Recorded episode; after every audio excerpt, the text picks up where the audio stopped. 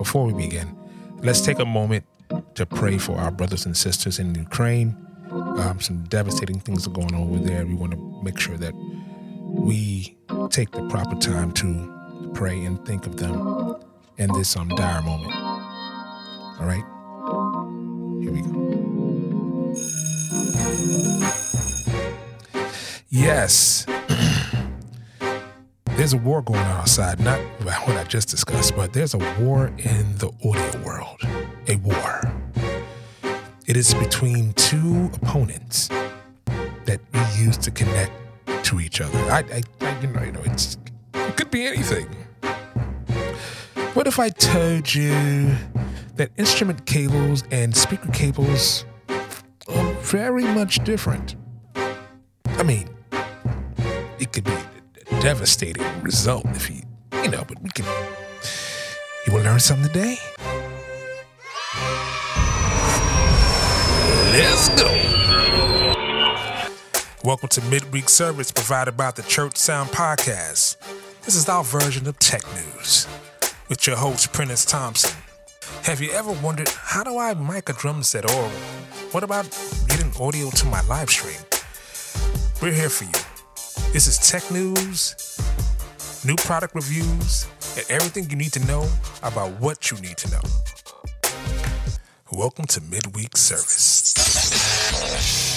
Yes, welcome to another edition of the Church Sound Podcast, Midweek Service. I'm your humble host, Mr. Prentiss Thompson. What we do every week, we do product training, product reviews, application, everything you need to know about what you need to know to continue to make your church service, say with me, amazing.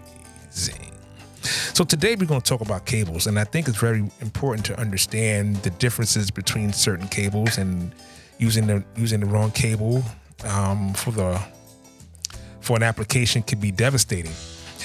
And so we're going to talk about today the difference between instrument cables and speaker cables. Now, if you were to look at a speaker a speaker connector or an instrument connector, um, it'd be a quarter inch cable, and it'll be a TS, which is tip sleeve.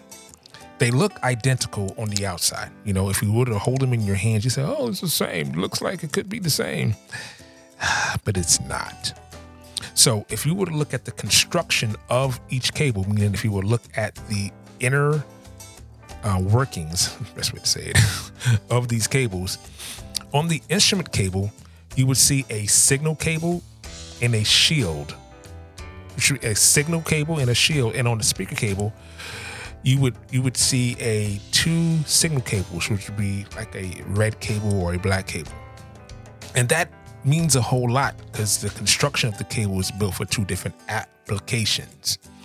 So, when dealing with the instrument cable, which could be guitar, bass, uh, keyboard, it's built to carry a relatively weak signal that needs to be amplified. So I'll say that again. It's built to carry a relatively weak signal that needs to be amplified, which which means which which which mainly which really goes to see that goes to say that that the shielding of the cable really comes in into play. So the cable is the cable acts as a as an antenna. It will pick up noise from other electronic devices, and then those that noise can be amplified and so the shielding of an instrument cable is designed to minimize the noise. Okay, so when you connect it, it's it's what it's doing is minimizing the noise that it's picking up from other electronic devices. Now, a speaker cable is built to handle a stronger signal. So it's built to handle the power from the from an amplifier to a speaker. It's made to carry a stronger voltage or signal and the gauge of the cable or the size of the cable is really based upon the allocation of the power uh, requirements from the amp to the speakers. It's, it's built to carry. The, think about this: the weaker signal of a guitar compared to the stronger signal of an amplifier. Say the amp is 1500 watts, uh, 800 watts. You know, the amount of power. So that cable is built to carry that amount of power, that amount of voltage, to a speaker to push air Okay, and we'll get into the actual gauge of the cable in our, in our next episode. But it's very important to kind of understand that. So let's listen to an example of, let's listen to a speaker cable connected to a guitar. Take a listen. I'll connect my guitar to my amp with a speaker cable, and you can hear it results in a lot of noise. And now let's listen to the proper cable, the instrument cable connected to a guitar. If I connect the guitar to the amplifier with an instrument cable, you can barely even hear the noise. Pretty amazing, right?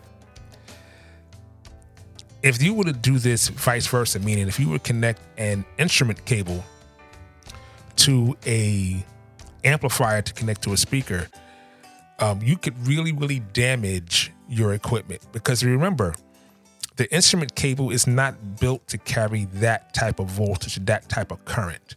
So you can definitely damage your equipment, your amplifier, damage your speaker as well. Because remember, it's shielding in that cable and it doesn't need shielding at all.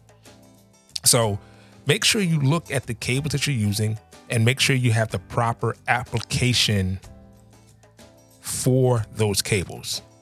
So remember, using the right cables and the right applications will give you the best result. And that's why we're here to provide that information, right? Hey, listen, I hope you guys enjoyed. Make sure you like, subscribe, review, and um, look at the show notes. There's a lot of information in the show notes that's going to help you guys out and get you guys to the next level. So I'm going to say it like I always say it keep God first in everything you do.